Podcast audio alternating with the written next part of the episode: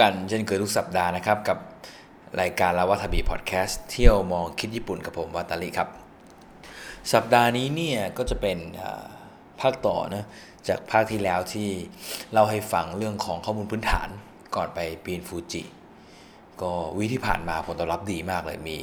คนโทรมาเต็มเลย แล้วก็ส่งไปเสเซจมาถามก็ยินดีนะฮะอันนี้มีมีข้อความหนึ่งที่ผมคิดว่าน่าสนใจนะ ข้อความได้ถามมาว่าถ้าสมมุติว่าเรียนอยู่ญี่ปุ่นอยู่แล้วแล้วลองอยากจะไปปีนภูเขาฟูจิเนี่ยอยากให้ผมเนี่ยลองเล่าให้ฟังหน่อยว่าแบบเริ่มต้นแพลนยังไง แล้วก็ถ้าเรื่องของงบค่อนข้างจำกัดด้วยเนี่ยต้องบอกบอกก่อนว่าตอนผมไปเรียนเนี่ยผมก็งบค่อนข้างจำกัดนะตอนนี้ตอนไปเรียน เราก็ตัดสินใจไปปีนฟูจิเนี่ยก็ต้องวางแผนหน่อย คือมันมีวิธีที่เราจะเดินทางถูกๆ ไปจนถึง ปีนภูเขาไฟฟูจิได้เนี่ยในพอดแคสต์ตอนนี้เนี่ยก็จะเป็นการเล่าแชร์ประสบการณ์ของผมเองที่ไปปีนฟูจิมานะฮะ ก็ลองฟังกันดูนะฮะ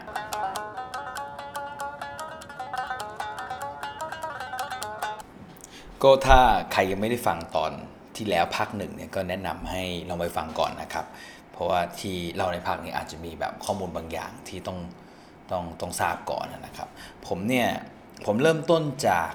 เมืองเกียวโต เกียวโตเนี่ยก็อยู่ที่คันไซเนาะไซซ้ายหน่อย คราวนี้ผมเนี่ยก็เลยตัดสินใจว่าถ้าจะไปปีนฟูจิเนี่ยผมจะไปทางจังหวัดชิซูโอกะ ตรงจังหวัดชิซูโอกะเนี่ยมันจะมีอยู่2เทรลก็คือ 2 ทางหลักที่ปีนขึ้นฟูจินะทางที่ง่ายกว่า ชื่อว่าฟูจิโนมิยะแล้วก็อีกอีกเทรลหนึ่งเนี่ยคืออันนี้ยากที่สุดละนานที่สุด ชื่อว่าโกเตมบะทีนี้ผมเนี่ยผมก็ไปชวนเพื่อนมาหลายคนนะที่จะไปตอนแรกเนี่ย สุดท้ายเนี่ยไปชวนมาได้แค่แค่อีก 4 คนรวมผมเป็น 5 คน ก็มีผม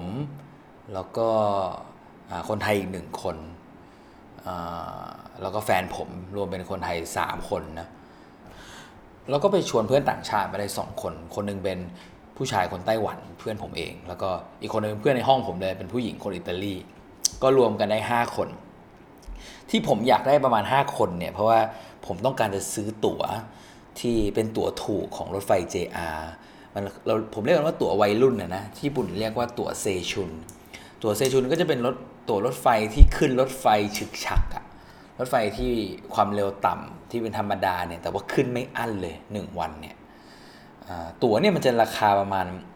11,850 เยนผมจำได้แม่นเลย แล้วก็ 1 ตั๋วเนี่ยมันจะใช้ได้ทั้งหมด 5 ครั้ง ไม่จำกัดวัน ก็คือหมายความว่าถ้าผมเดินทางจากที่เกียวโตเนี่ยนะฮะไปยาวจนถึงชิซูโอกะเลยด้วยรถไฟฉึกฉักฉึกฉักเนี่ยเปลี่ยนเปลี่ยนสถานีเยอะๆขึ้นขึ้นสายนู้นสายนี้เนี่ยรวมๆแล้วผมใช้เวลาเดินทางประมาณสัก 6-7 ชั่วโมง แล้วก็ที่ผมรวมเพื่อนมา 5 คนเพราะผมจะได้ใช้ 1 ใบเนี่ยในวันเดียวใช้เลย 5 ครั้ง ก็เฉลี่ยผมใช้เงินไปแค่เดินทางจากเกียวโตไปชิชซูโอกะเนี่ยนะฮะคนละ 2,370 เยน ตก 600 700 กว่าบาท ซึ่งมันถูกมากอะก็อันนี้เป็นวิธี save cost ที่สุดของผมละ เราก็จะประหยัดค่าเดินทางก็ผมก็เดินทางเปลี่ยนสายรถไฟใช้เว็บ Hyperdia เนี่ยนะครับ จากเกียวโตไปจนถึง สถานีฟูจิโนมิยะ ซึ่งผมไปพักที่ที่เมืองชิซุโอกะก่อน 1 วัน คือเตรียมความพร้อมอะเพราะว่าแค่นั่งรถไฟมาก็เหนื่อยแล้วใช่ไหมฮะ ก็ไป warm warm คุยคุยกับเพื่อนที่ชิซุโอกะ ก็ไปนอนโฮสเทลที่นั่น ที่นั่นก็ผมก็เจอโฮสเทลที่ส่วนใหญ่แล้วคนที่จะไปปีนฟูจิเขาจะมาพักที่นี่ ชื่อโฮสเทลว่าโมโมทาโร่ก็แนะนำครับที่นี่ดีมาก เจ้าของก็ดีเป็นคนชื่อสุกะเขาก็พูดคุยดี แล้ววันรุ่งขึ้นเนี่ยก็นั่งรถบัสจากที่สถานีเนี่ยไปที่ฟูจิโนมิยะชั้น 5 เพื่อเตรียมตัวจะเดินขึ้น เราก็ออกเดินทางตั้งแต่7โมงเช้าเลย เพื่อที่จะไปถึงที่ชั้น5เนี่ยประมาณสัก 10 โมง แล้วก็จะได้เริ่มต้นเดินกันเลยฮะ คิดว่าเริ่มต้นเร็วที่สุดก็ก็จะดี คนนี้ พอตอนผมไปถึงเนี่ยสิบโมงบนชั้นห้าเนี่ยนะฮะ ที่ฟูจิโนมิยะฝนมันดันตกหนักมาก ก็เจ้าหน้าที่สถานีเนี่ยก็เลยยังไม่ให้เราเข้าอุทยานคือจะจะเดินผ่านชั้น 5 ไปเนี่ย เจ้าหน้าที่จะต้อง confirm ก่อนว่าเดินได้อะคือคนเดินขึ้นไปได้ ก็เลยต้องรออยู่ประมาณชั่วโมงนึงตอนนั้นก็แอบลุ้นเหมือนกันนะ ว่ามาถึงนี่แล้วจะจะจะไม่ได้ขึ้นไปปีนหรือเปล่า โชคดีที่ที่ฝนเริ่มซานะ แล้วก็เจ้าหน้าที่อุทยานก็ปล่อย ผมก็เริ่มออกเดินทางจากชั้น 5 เนี่ยอตอนประมาณเที่ยงนิดๆนนะฮะ ผมแล้วก็เพื่อนอีก 4 คนเนี่ย ก็ดีใจมาก แล้วก็เดินที่ฟูจิเนี่ย ระหว่างชั้นนะฮะ มันก็จะมี 5 6 6.5 7ใหม่7คือค่อยๆ ขึ้นไปทีละชั้น ไอแต่ละชั้นเนี่ยหมายถึงจุดหยุดพัก ก็คือจะมีเหมือนคล้ายๆ สิ่งก่อสร้างเป็นบ้านบ้านเหมือนเมลเทนฮัทขึ้นมา แล้วก็เป็นร้านขายของด้วยอาจจะมีห้องน้ำห้องน้ำข้างบนต้องจ่ายตังค์นะประมาณสักสองร้อยเยนถึง 300 เยนโดยประมาณ โคกก็ประมาณนี้แพงนิดหนึ่งสี่ห้าร้อยเยนเราก็เริ่มต้นเดินจากชั้น 5 ไปชั้น 6 ด้วยด้วยความสนุกคือชั้น 5 ชั้น 6 มันเหมือนกับ มันเป็นทางเรียบๆเราก็คิดเอาไว้ว่า เออมันคงง่ายประมาณนี้แหละ มันคงง่ายประมาณแบบเดินเรียบๆขึ้นไปแบบนี้แหละ เราก็เดินชิวๆเดินคุยกันผมเนี่ยยกกล้องไปด้วยตัวหนึ่งเพื่อที่จะเก็บบรรยากาศนะตอนนั้นไม่มีไม่มีโกโปรนะฮะผมก็ใช้กล้องนี่แหละ ถือไปถ่าย พอเดินไปชั้น 6 เนี่ยก็ก็ยังสบายอยู่นะ อากาศดีมันไม่ได้หนาวมาก เพราะว่าช่วงนั้นเป็นช่วงหน้าร้อนถูกไหมครับ ผมไปแถวแถว แผนที่ผมวางเนี่ยผมผมไปเดินแถวแถวประมาณปลายเดือน7ไปเดือนจุลายช่วงนั้นเนี่ยเป็นช่วงที่ใช้ตั๋วเซชุนได้พอดี ก็ผมก็จะประหยัดค่าเดินทางไปได้เยอะ พออากาศมันดีเราก็เดินคุยกันสบายๆ จนกระทั่งมาถึงประมาณเกือบเกือบชั้น 7 ฝนเริ่มสาดลงมาแบบเต็มที่เลย หลังจากนั้นเนี่ย ไม่เคยสบายอีกเลย คือเป็นเป็นอีกหกชั่วโมงที่ที่ไม่เคยคิดเลยว่า เอ้ยฟูจิมันมันแอบลำบากเหมือนกันนะ ก็ผมใช้เวลาแค่ชั่วโมงครึ่งอะ่ะจากชั้น 5 ไปถึงชั้น 7 ก็เดินค่อนข้างเร็วเพราะว่าทางเดินสบายมาก ขึ้นไปบนชั้น 7 เนี่ยทุกอย่างกับตาลปัดไปหมด คือกลายเป็นฝนตก แล้วก็พอฝนตกเนี่ยแล้วยิ่งมันอยู่ด้านบนแล้วอะประมาณสัก เกือบเกือบสองพันแปดร้อยเมตร จากน้ำทะเลมันอากาศมันเริ่มเย็นฮะอันนี้คือสิ่งที่ผมแนะนำว่าควรระวังไว้เลยอย่าไปประมาทมัน ก็พอขึ้นไปตอนชั้น 7 เนี่ย ไปชั้น 8 เนี่ยก่อนถึงชั้น 8 มันจะเจอชั้นครึ่งกลางคือชั้น 7.5ลำบากมากลำบากแบบบางช่วงนี้ต้องปีนหินเลยนะก็อันนี้คือความท้าทายของของ trail ฟูจิโนมิยะแล้วคนมันไม่เยอะ บางช่วงเนี่ยผมรู้สึกว่าแบบมีแค่กรุ๊ปผมจริงๆอะมีแค่กรุ๊ปเราหันไปทางไหนเนี่ยเจอแต่หมอกขาวๆฝนตก แล้วก็ไม่ไม่ไม่เห็นแสงสว่างเลย เอาอย่างนี้ดีกว่า ก็ช่วงระหว่างชั้นชั้น 7.5 ถึงชั้น 8 เนี่ย คือช่วงที่ที่ที่หนึ่งในช่วงที่ลำบากที่สุดของของทริปผมเคยหันไป ถามเพื่อนคนหนึ่งที่ที่เดินไปด้วยกัน ในทริปผมเนี่ยมีมีแฟนผมแล้วก็มีเพื่อนคนไทย เพื่อนคนไทยผมเนี่ยน้ำหนัก 100กิโลนะก็ผมไปชวนเขามาทำปีนฟูจิด้วยนี่แหละ ผมก็ถามเขาว่าแบบเหนื่อยไหมเขาก็บอกว่ายังยังพอไหวยังพอไหว แต่ใจลึกๆเนี่ยเขาเขามาบอกผมตอนหลังจากลงฟูจิมาแล้วว่าเขาเขาเหนื่อยมากๆ คือบางช่วงรู้สึกว่าอยากจะอยากจะเลิกอะนะครับ แต่เขาก็ ก็ยังไปต่อ เราก็บางช่วงเราต้องหยุดเดินเลยนะ เพราะว่ารู้สึกว่าเออฝนมันแรงจริง ๆ แล้วลมมันแรงอะ่ะแล้วฝนข้างบนเนี่ยมันรู้สึกว่า เวลามันมากระทบหน้าเรา มันจะมันจะเจ็บเจ็บนิดนึง มันจะรู้สึกเหมือนมีหนามมาแทงอะ่ะระหว่างที่ผมเดินขึ้นไปอะมีบางคนเดินลงสวนลงมานะ อันนี้เป็นแบบเราจะเห็นตลอดทางยิ่งถ้าใครไปเดินเทรลโยชิดะก็ผมลอง ถามเพื่อนๆมาหลาย ๆ คนเขาจะบอกว่ามีคนเดินสวนลงมาตลอดเวลา ฟูจินุยะก็จะเจอบ้างปะปายทีนี้สิ่งที่ผมประทับใจคือทุกคนที่ที่เดินสวนกับเราลงมาเนี่ยเขาจะพูดเหมือนกับพยายามเข้านะ บอกเราแบบเนี้ยคือเหมือนให้กำลังใจคนที่เป็นหัวอกเดียวกันนะทุกคนเลยนะ คือผมสังเกตดูทุกแทบทุกคนเลย จะเป็นคนแก่วัยรุ่น คนทำงานจะ จะพูดว่าว่ากัมบะเละเพราะเขาเข้าใจว่าตอนที่เขาเดินขึ้นมาเนี่ยมันมันมีบางช่วงที่ยากลำบาก แล้วมันก็พิสูจน์ความอดทนเราอะพอเราเจอเราเป็นคนต่างชาติใช่ไหมครับเราเจอคนญี่ปุ่นเนี่ยให้กำลังใจเราแบบเนี้ยเราเราชักจะเริ่มติดพอผมเจอใครเนี่ยระหว่างทางเนี่ยเราผมจะพูดเลยว่าว่ากัมบาเลผมว่ามันเป็นสิ่งที่ที่เป็น signature ของของการเดินฟูจิ อันนี้คือสิ่งที่ผมได้รับกลับมาเลยนะ แต่ช่วงที่เดินจากชั้น 8 ขึ้นไปเนี่ยผมแทบไม่เจอมนุษย์เลย เพราะว่าจากที่เล่าตอนแรกคือ ผมเดินขึ้นบนจากชั้น 5 เนี่ยค่อนข้างสายละเที่ยงกว่าๆใช่ไหมครับปกติแล้วนะ คนเขาจะเดินประมาณตั้งแต่เนี่ยสิบโมง แล้วไปให้ถึงที่พักประมาณสักสี่โมงหรือสามโมงอะ่ะทีนี้พอผมพอฝนมันตกแล้วผม ได้เดินขึ้นตอนเที่ยงเนี่ยสักสามสี่โมงผมยังค้างอยู่บนชั้น 7.5 ชั้น 8 อยู่เลย แล้วผมจองที่พักบนชั้น 9 นะครับชั้น 8 ไปถึงชั้น 8.5 เนี่ย ผมคิดว่า เทรลตรงเนี้ยคือเทรลที่ยากที่สุดของฟูจิโนมิยะละ เพราะว่าหินหินเยอะมากบางช่วงรู้สึกว่ามันเหมือนอันตรายสุดๆ เพราะว่า มันมันมันเกือบจะประมาณสัก 60 องศา 70 องศาเลยนะ ก็แนะนำว่าค่อยๆไปบางช่วงเพื่อนผมที่น้ำหนักร้อยโลเนี่ยเริ่มไม่ไหวแล้วเราก็นั่งพักกันที่โขดหิน ก็พาที่โขดหินหลบฝนหน่อย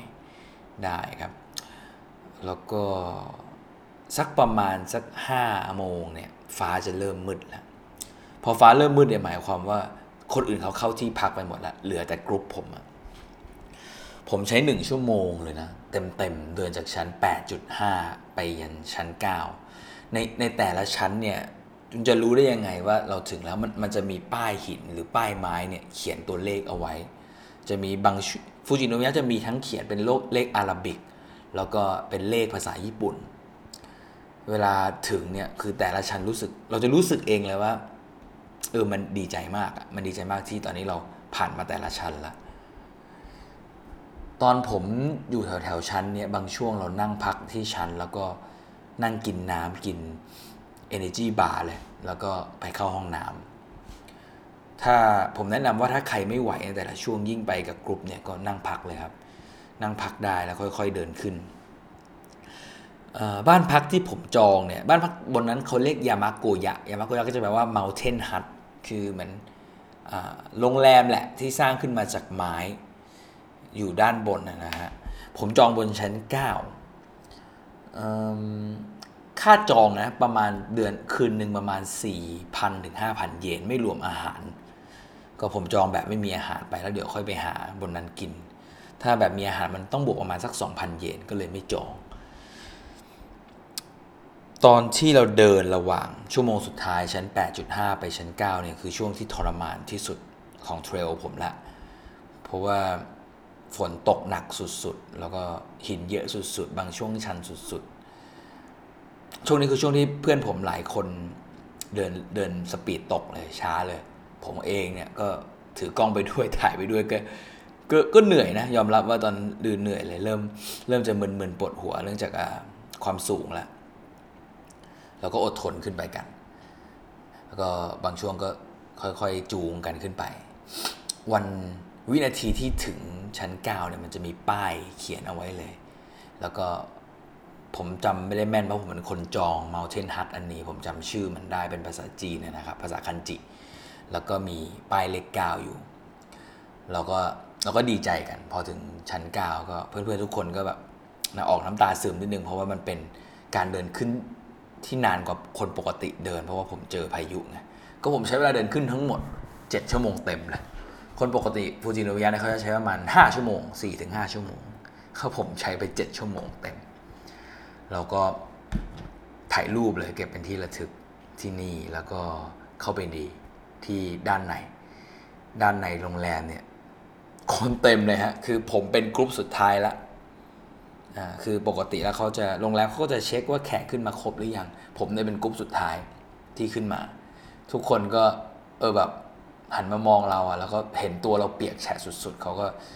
เอาผ้ามาให้นะ ดีใจมาก แล้วก็เราก็นั่งกินข้าวสั่งข้าวแกงกะหรี่ ราคาพันเยนจำได้เลย แพงมากๆบนนี้กินนะครับเออกินเสร็จผมก็เต็มตัวขึ้นนอนละตอนนั้นประมาณสักสองทุ่มแล้วก็ห้องนอนเนี่ยมันจะเป็นที่ผมจองในราคา 4,000 กว่ากว่าเยนเนี่ยจะเป็นห้องแชร์ คือในหนึ่งล็อกเนี่ย มันจะนอนได้ประมาณ 5 คนพอดีเลย ก็ แกกรุ๊ปผม 5 คนนอนด้วยกันเลยใน 1 ล็อก แต่ละล็อกก็จะแบ่งแบ่งแบ่งแบ่งแบ่งไป ทุกคนก็จะนอนตามที่ที่ได้รับมานะครับคนนี้ตอนกลางคืนเนี่ยผมดันดันป่วยเป็นโคซังเบียวคือ เริ่มเริ่มแพ้ความสูง ก็เลยมึนสุดๆคนอื่นไม่เป็นเลยนะ ผมนี่แหละเป็นคนนำทริป ก็เลยไป ลุกๆตื่นตื่นเข้าห้องน้ำนอนไม่หลับเลยคืนนั้นก็คือไปทั้งอ้วกทั้งต้องออกไปสูดอากาศ ก็แนะนำว่าถ้าใครแบบคิดว่ามีความเสี่ยงก็ติดยาไปหน่อยหรือไม่ก็นอนพักหน่อย ก็เพื่อนๆก็เลยตกลงกันว่า เราจะไม่ตื่นตีสองเพื่อที่จะออกเดินทางเพื่อไปดูพระอาทิตย์ขึ้นที่ชั้นบนสุด เพราะผมป่วยนะครับ ก็ทุกคนก็พร้อมใจกันตื่นประมาณสักตีห้า อ่าไม่ใช่ตีตีสามกว่าๆแล้วก็เริ่มออกเดินทางประมาณตีสามครึ่งผมเนี่ยค่อยๆเดินจากที่พักที่ชั้น 9 ตอนตีสามครึ่งเนี่ยผมไปถึงชั้น 9.5 ประมาณสักตีสี่ครึ่งและพระอาทิตย์ขึ้นพอดี ผมก็หยุดดูพระอาทิตย์ขึ้นที่อ่าชั้น 9.5 ซึ่งตรงนั้น ตรงนั้นก็จะเป็นมีคนอยู่หน่อยหนึ่งกระกระจุมกระจุกหนึ่งก็อันนั้นเป็นภาพที่สวยที่สุดที่ครั้งหนึ่งในชีวิตผมที่ที่ได้เห็นแสงสว่างของพระอาทิตย์ตอนขึ้นนะฮะแล้วก็เราก็จะเห็นเงาของภูเขาไฟฟูจิเนี่ยทอดยาวไปสุดลูกหูลูกตาเลย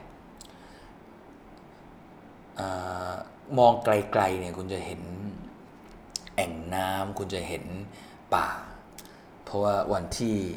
ตอนเช้าแล้วตอนตีสี่ครึ่งเนี่ยตลอดเส้นทางเนี่ยมีมีแดดตลอด ก็คือมีแสงอาทิตย์ตลอด วันนั้นตอนเช้าฝนไม่ตกเลย ก็เป็นการเดินทางชั้น 9 ไปจนชั้นสูงสุดคือชั้น 10 ที่ที่ค่อนข้างมีความสุขสำหรับผม แล้วก็เพื่อนๆอีก 5 คน เป้าหมายของผม อีกอย่างหนึ่งในการขึ้นมาพิชิตฟูจิเนี่ยคือการได้มาเขียนโปสการ์ดข้างข้างบนนะฮะข้างบนชั้นสูงสุดของภูเขาไฟฟูจิเนี่ยนะฮะจะมีไปรษณีย์ที่สูงที่สุดในประเทศญี่ปุ่นอยู่นะฮะก็คนส่วนใหญ่ก็จะเขียน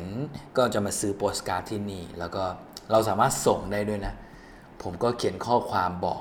ครอบครัวผมที่บ้านที่เมืองไทยเลยส่งกลับไปเมืองไทย ว่าผมเขียน โปสการ์ดนี้จากจุดที่สูงที่สุดในประเทศญี่ปุ่นส่งกลับไปให้เขานะฮะแล้วก็แนบพวกแบบรูปภาพภาพถ่ายส่งให้เขาด้วย ก็ทริปของผมก็ประมาณนี้ เราก็ไปถึงชั้น 10 กันเขียนโปสการ์ดกันเสร็จ แล้วก็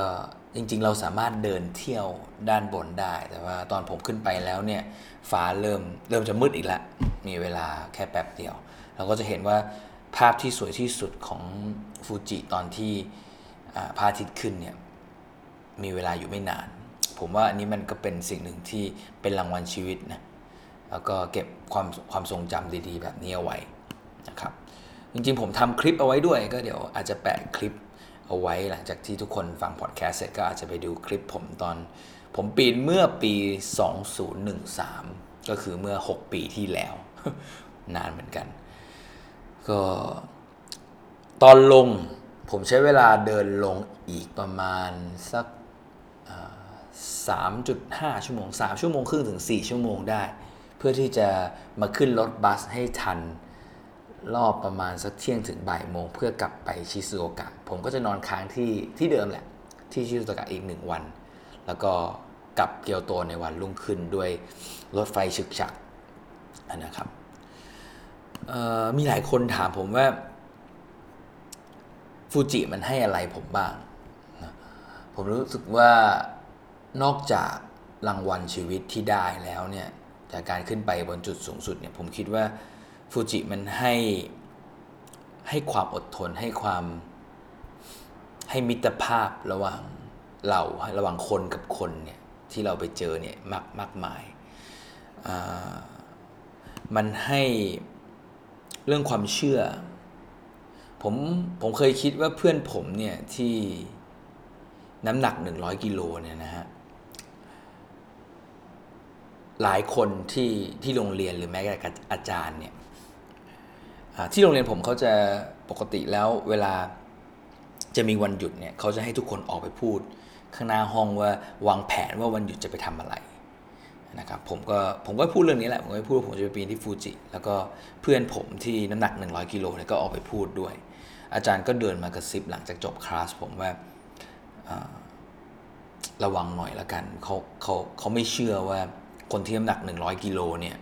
จะจะไปปีนฟูจิได้แล้วถ้าเขาเป็นอะไรไปเนี่ยเขาคิดว่าผมรับผิดชอบไม่ไหว ผมก็กลับไปถามพี่คนนั้นว่าพี่คิดว่าพี่ไปได้แน่ๆใช่ไหมแต่ผมเชื่อว่าพี่ทำได้นะ ก็แกก็แกก็ตัดสินใจว่าจะลองลองทำดู วันที่เราเดินไปถึงจุดสูงสุดของภูเขาไฟฟูจิเนี่ยพี่คนนี้เดินมาหาผม ปกติเขาจะเป็นคนไม่ค่อยแสดงอารมณ์แล้วเขาก็เขาก็กอดผมเขาก็บอกว่า ขอบคุณที่ที่พาเขามาที่นี่ อันนั้นเป็นวินาทีนั้นผมน้ำตาคลอเลยนะ ผมรู้สึกว่ามันเป็นอ่า เป็นเป็นความความสำเร็จเป็นความ